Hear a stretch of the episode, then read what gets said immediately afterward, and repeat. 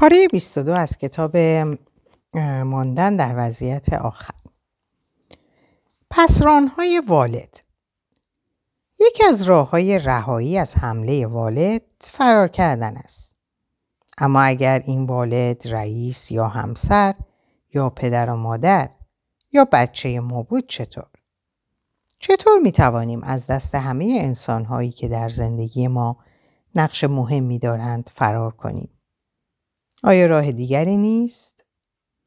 چرا؟ هست. روش‌های پس راندن زیر در گروه‌های درمانی ما تدوین شده است. شاید استفاده از واژه از کار انداختن بهتر و دقیق‌تر از پس راندن باشد. زیرا محتوای والد ضبطی است دائمی که همیشه آماده بازنواخته شدن است. هدف از پس راندن والد خارج کردن طرف مقابل از حرکت والد و سوق دادن وی به حالت بالغ یا کودک است، به نحوی که تا ارتباط اینجا و اکنون بتواند ادامه پیدا کند. روش‌های پس راندن والد یا مسدود کننده های والد که در فصل 7 توصیف شد فرق دارد. مسدود کننده های والد وسیله است برای متوقف ساختن والد خود ما در زمانی که ما را از درون تحت فشار قرار می دهد.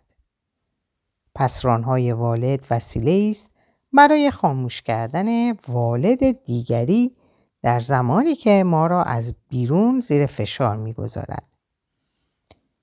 روش های پس راندن والد باید با احتیاط و به وسیله بالغ به کار گرفته شود. زیرا مرز بین حمایت از کودک خود و بازیچه قرار دادن مردم بسیار ظریف است. با این حال همانطور که به قول معروف همه چیز در عشق و جنگ منصفانه است، زمانی هم که وظیفه ما این است که از کودکمان در مقابل والدهای سوء استفاده کننده و معتقد به محق بودن خود حمایت کنیم. دادن پاسخهای آگاهانه دفاعی در تبادل رفتار منصفانه به نظر می رسد. آیا می توان بچه کوچکی را که برای فرار از دست والدین بیرحمش به آنها لگد می زند و چنگ می اندازد و به رویشان تف می کند مقصر دانست؟ البته ما لگد زدن و تف کردن و چنگول انداختن را پیشنهاد نمی کنیم. ما عدم خشونت را پیشنهاد می کنیم. برای حمایت خود از پاسخهای بالغ، یعنی از فکر خود استفاده کنید، نه از عضلات خود. بدین ترتیب در صورت موفقیت می توانید پله‌های دائمی برای ارتباطات خود بیابید.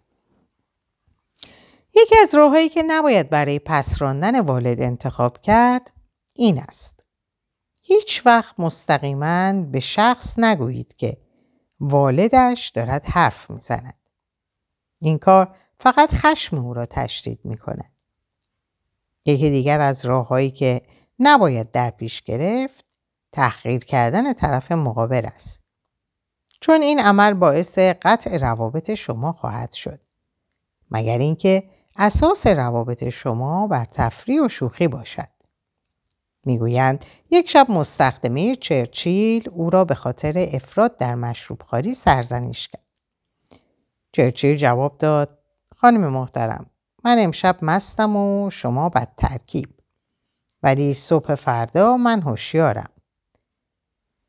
فکر این که اگر فصاحت کلام و حاضر جوابی چرچیل را داشتیم چه جوابی در مقابل اظهارات دیگران میدادیم کمی مسخره به نظر میرسد. زیرا چرچیل بود و من و شما هستیم. روش های زیر بی تردید برای ما مناسب تر است. 1. تبادل رفتار را قطع کنید. برخی از پاسخهای بالغ به تحقیرها و سخنان تند و سرزنش آمیز والد می تواند از این قبیل باشد: می توانم درک کنم که شما چه احساسی دارید. ممکنه خواهش کنم توضیح بدید که شما چگونه به این نتیجه رسیدید؟ خیلی ممنون میشم اگه من رو نیز در جریان فکر خودتون قرار بدید.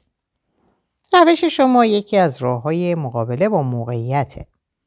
ولی البته مشکلاتی نیز وجود داره.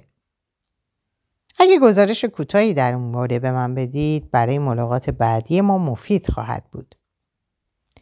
هر یک از جملات فوق میتواند پاسخی جداگانه باشد که میتوان پس از آن منتظر بیان بعدی انسان والد بود.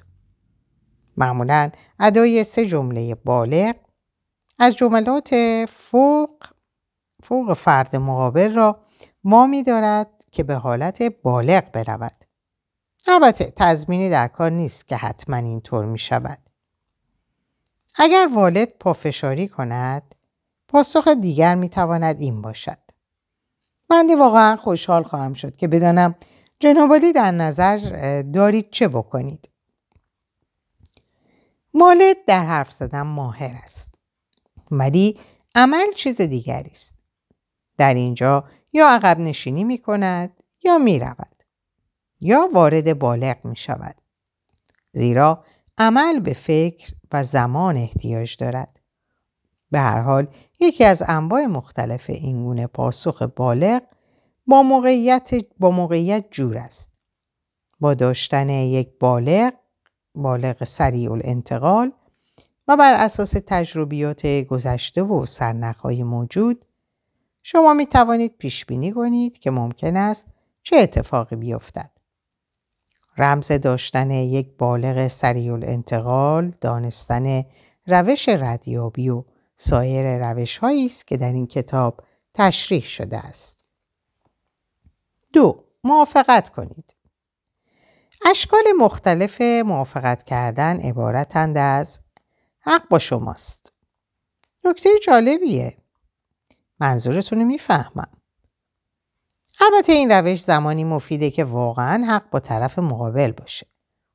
مثلا اگر افسر پلیس راه شما رو به خاطر داشتن سرعت زیاد متوقف کنه و شما هم واقعاً سریعتر از حد مجاز میروندید، ممکنه کلش پر از والد باشه و آمادگی اینو داشته باشه که متن کامل مقررات راهنمایی و رانندگی رو براتون بخونه. به خصوص اگه تمام روز از دست راننده‌های بی‌مبالات و دیوونه به جون اومده باشه. وقتی شما شیشه رو پایین میکشید و به اون میگید داشتید یه کمی تند تشریف میبردید، این ممکنه مقدمه‌ای باشه برای ضربه سختی که میخواد روی سرتون فرود بیاره. اما اگه شما بگید: بله جناب سروان، سرعت داشتم، خیلی متاسفم، احتمالا مانع ورود اومدن ضربه شدید شدید. شما به هر حال قبض جریمه رو دریافت خواهید کرد. پس دست کم با این کار میتونید والد اونو پس برونید و مانع موضع گرفتنش بشید. یه روز در فروشگاهی مشغول خرید بودم. کیفمو در داخل گاری خرید گذاشته بودم و روی قفسه ها دنبال جنس به خصوصی میگشتم. ناگهان متوجه حالت عصبانی و نگاه های سرزنشبار پیرزنی شدم که به من خیره شده بود. گفت: نباید کیف پولتو توی گاری بذاری. جواب دادم: درسته، نباید این کارو میکردم. کاملا حق با شماست. حق با اون بود. من متنبه شدم، ولی بدون ناراحتی به کارم ادامه دادم. گاهی ممکنه متوجه شید که در یک مورد با شخص دائما در حال والد توافق دارید، گویا اینکه احساس میکنید بیشتر کارهاش غلطه. بنابراین اگه بتونید دست روی همون مورد بگذارید و پاسخ مساعدی بدید، ممکنه دیگه دلش نخواد درباره نکات مورد اختلاف با شما جر و بحث کنه. 3. حاشیه برید. این راه کمی خطر داره، اما ممکنه شخص مقابل رو از حالت والد بیرون بیاره. بیان والد اینه: وقتی شنیدم شما فلانی رو مسئول طرح صندوقخانه برای خانواده کردید، باورم نشد. اون فقط 2 ساله که عضو هیئت شده و شنیدم زنم نداره. جواب: فلانی؟ امروز صبح داشتم با اون صحبت میکردم. چقدر از شما تعریف میکرد. میگفت اوائل کارش در این سازمان خیلی کمکش کرده بودید. راستی میدونید که اون از خانواده سرشناس فلان شهره. تا حالا به اون شهر رفتید؟ چه پارک قشنگی داره. و چه. 4. تشویق.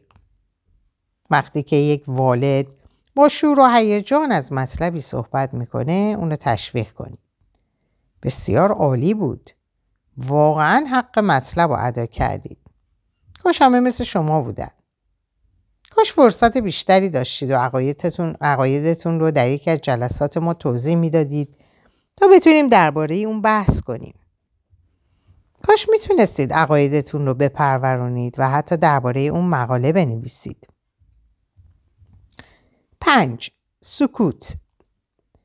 نگاهی شگفت‌زده و متحیر همراه با لبخندی دوستانه در گوشه لب هم میتواند پاسخی خلع سلاح کننده باشد.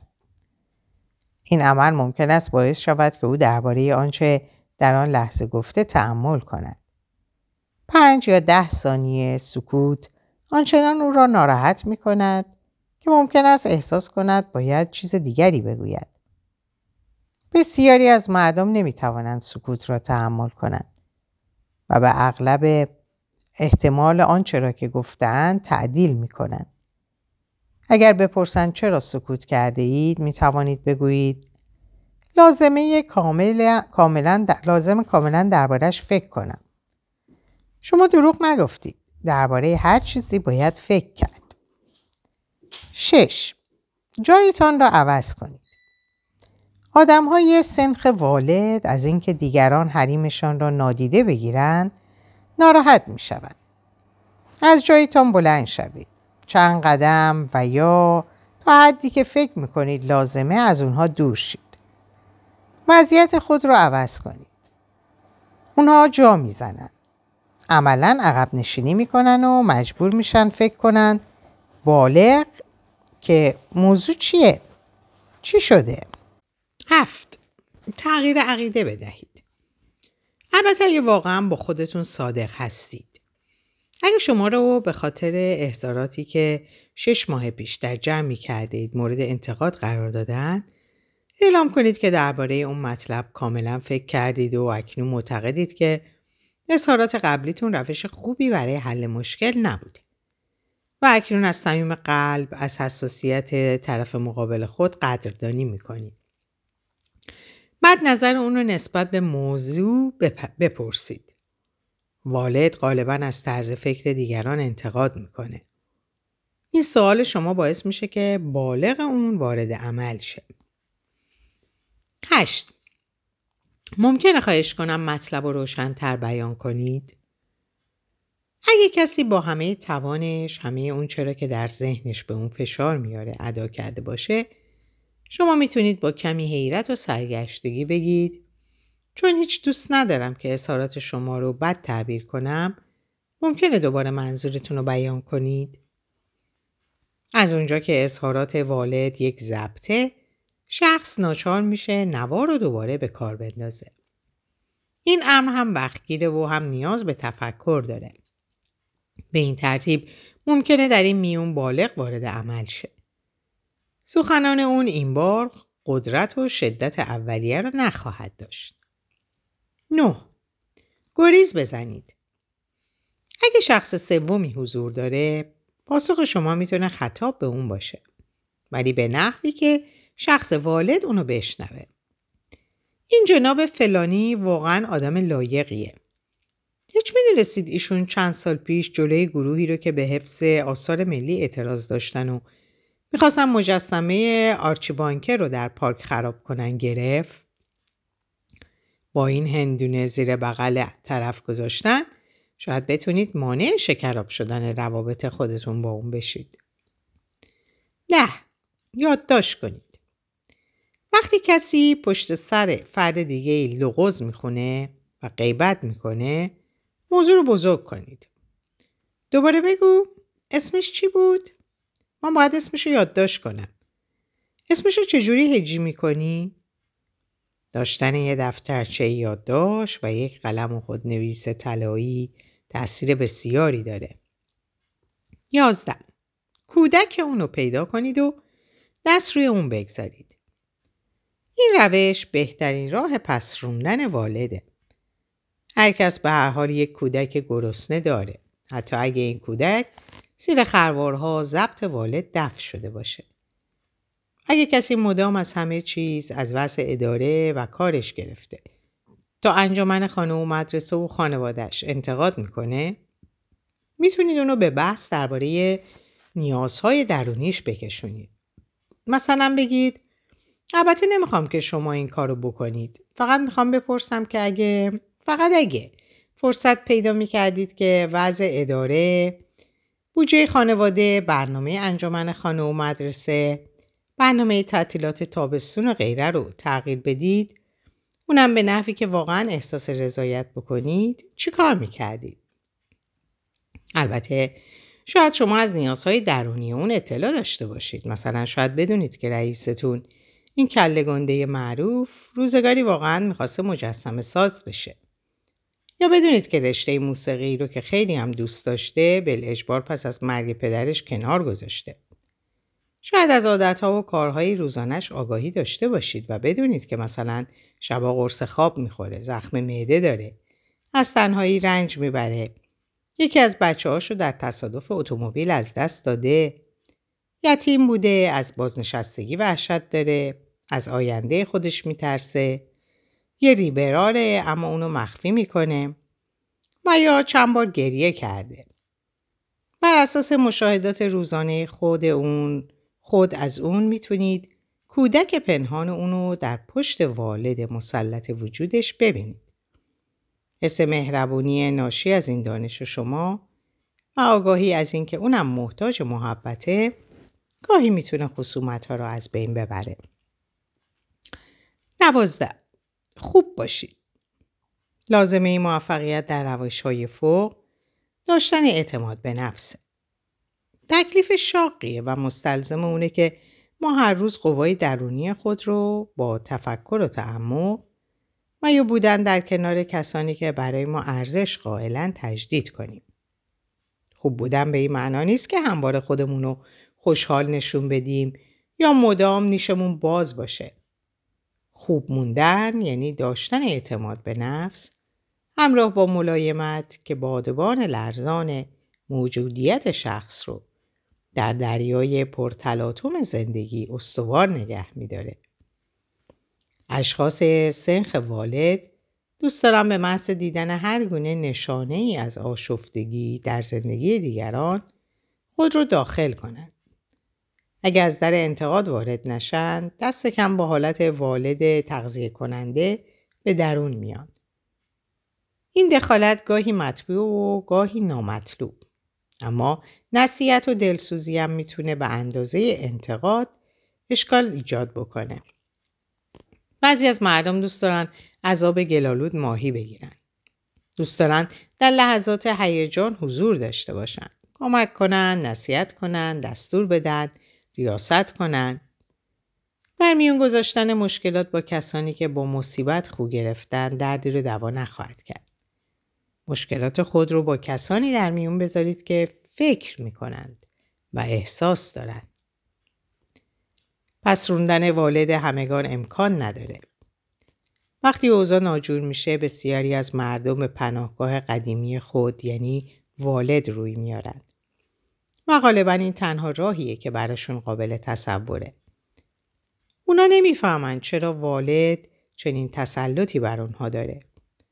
تحلیل تبادل رفتار امکان درک این مطلب رو فراهم میاره و بصیرت ناشی از درک این مطلب در نهایت میتونه باعث پس روندن کامل والد شه.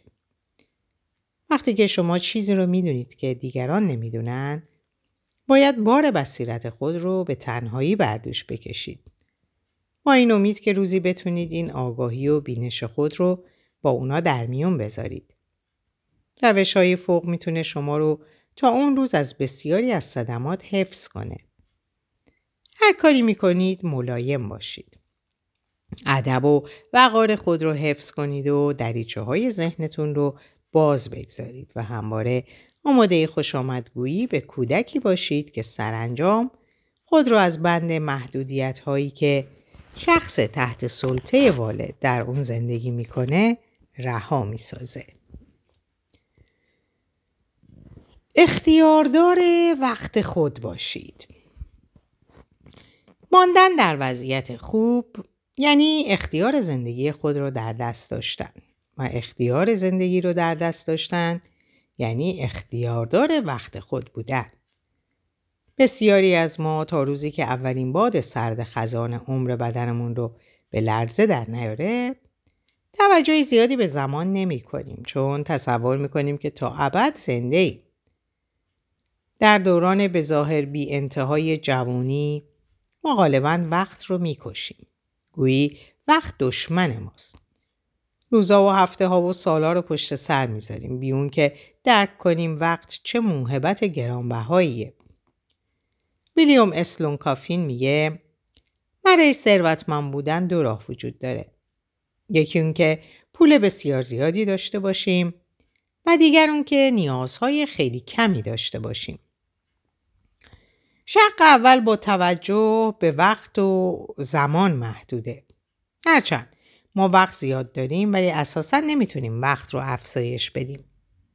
شق دوم با توجه به زمان امکان پذیرتره، چون میتونیم نیازهای خود رو کاهش بدیم و میتونیم برای زندگی خود چنان برنامه بریزیم که از وقتی که در اختیار داریم به نحو مطلوب استفاده کنیم. این هم مستلزم اونه که ما از وقتمون آگاهانه و به نحوی سنجیده استفاده کنیم. برای زندگی خودمون برنامه داشته باشیم و به قول دکتر تروبلاد کتاب زندگی خود رو فصل بندی کنیم و بدونیم که در کدوم فصل هستیم. اما استفاده سنجیده و آگاهانه از وقت چندان هم ساده نیست. باید چگونگی استفاده از اون رو یاد بگیریم. در دوران اول زندگی، کودکی و جوانی، این دیگران هستن که در مورد وقت ما تصمیم میگیرن. پدر و مادر و معلم‌ها و استادان. و بعد به تدریج ادارات استخدام و کاریابی، رئیس سازمان و همسرمون و بعدم بچه‌ها. تنها معدودی از مردم در جوانی فهرستی از خواسته های خود تهیه میکنن و تصمیم میگیرن که به آرزوهای خودشون جامه عمل بپوشونن. بسیاری از ما به پایان راه میرسیم بی اون که گلی چیده باشیم. یکی از راه‌های سودمند برای استفاده از وقت رسم خط زمانی برای نشون دادن طول مدت زندگیه. از تولد تا زمانی که امید به زندگی داریم، امید خود ما به مدت احتمالی عمرمون اهمیت داره، زیرا همین امید ماست که بر چگونگی مراقبت ما از خودمون تأثیر میگذاره. آمارگران معمولاً حد متوسط عمر رو به ما میگن و این البته میتونه به عنوان راهنما به ما کمک کنه. ولی ما میتونیم حد بالا رو بگیریم و امیدوار باشیم که بیش از اون چه پیشبینی ها میگن عمر کنیم. امید به زندگی برای نوزادان پسر که در سال 1980 به دنیا اومدن 70 ساله و برای نوزادان دختر 77 سال. یعنی حد متوسط 74 ساله. البته اگه شما الان 74 ساله اید نباید نگران شید. طبق پیشبینی‌های آماری شما هنوز 13 سال دیگه فرصت دارید. به همون ترتیب که ظاهراً پولدارها پولدارتر میشن، پیرها هم انگار پیرتر میشن. پس از رسم خط عمر ببینید کجا هستید. اگه الان زنی 50 ساله هستید، احتمالا حدود 30 سال دیگه زنده خواهید بود. آیا برنامه‌ای دارید؟ 30 سال چقدره؟ به 30 سال گذشته فکر کنید و ببینید چه اتفاقاتی افتاده. 30 سال وقت زیادیه. آیا میخواید زندگی کنید یا اونو تلف کنید؟ جواب شما بستگی داره به اینکه تا چه حد اختیار زندگی خود رو دارید. چقدر برای اون ارزش قائلید و چه برنامه‌ای برای استفاده از اون دارید؟ از قلب خود یاد بگیرید. بهترین نمونه برای تنظیم وقت قلب خودتونه. قلب 1/3 از طول مدت چرخه 3 مرحله‌ای ضربان خود رو کار میکنه و 2/3 بقیه رو استراحت. قلب این کار رو بیوقفه و بی اشتباه و با وفاداری کامل از قبل از تولد تا آخرین لحظه حیات ما انجام میده. یک انسان سالم در طول عمرش حدود 3 میلیارد بار میزنه. امیدواریم این رقم به شما نشون بده که قلب چه عمل معجزه آسایی انجام میده. اگه بخوایم از قلب خود پیروی کنیم، باید هر شبانه روز رو به 3 بخش تقسیم کنیم. 8 ساعت برای کار، 8 ساعت برای خواب و 8 ساعت برای فعالیت‌های تجدید قوا کننده. به راستی که اگه از قلب خود پیروی کنیم، تغییرات عظیمی در زندگی شخصی و در جامعه ما رخ خواهد داد.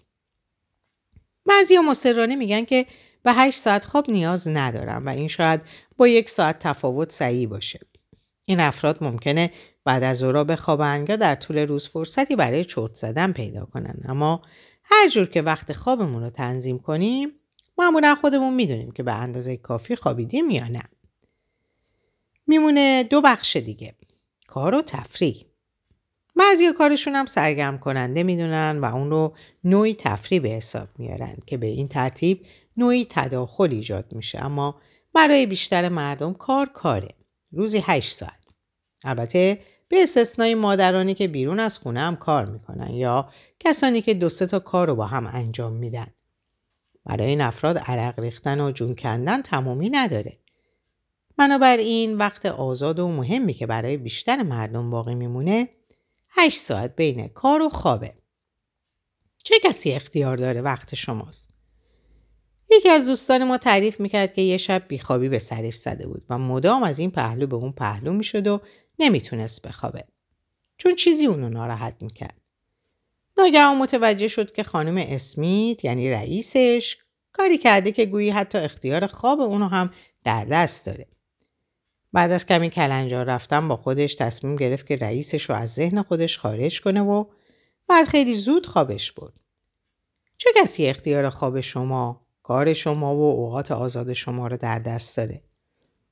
البته غالبا وقت آزادی برامون باقی نمیمونه، چون همون 1-2 ساعتی رو هم که فکر میکنیم آزاد هستیم، کار یک نفر دیگه میفته رو سرمون.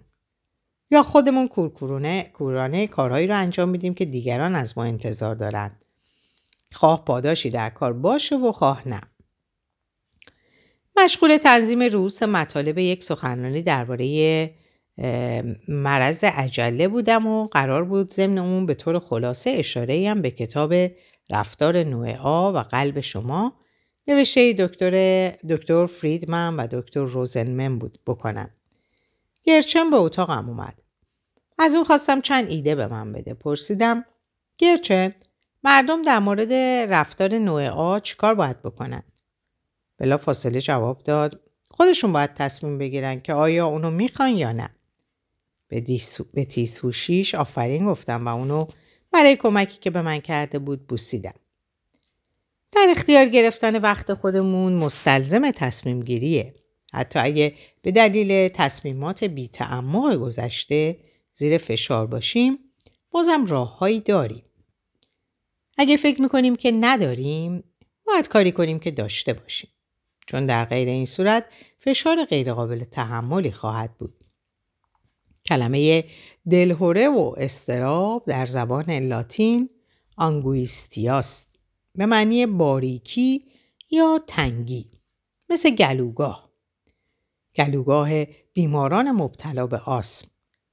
گاهی این تنگی واقعی و ناشی از انبوه تقاضاها و خواهش‌های دیگران از ما، اما گاهی هم ممکنه ناشی از تنگی فکر خودمون باشه. اونچه در این فصل در پی اون هستیم بازتر فکر کردنه تا بتونیم کمی آسان‌تر نفس بکشیم.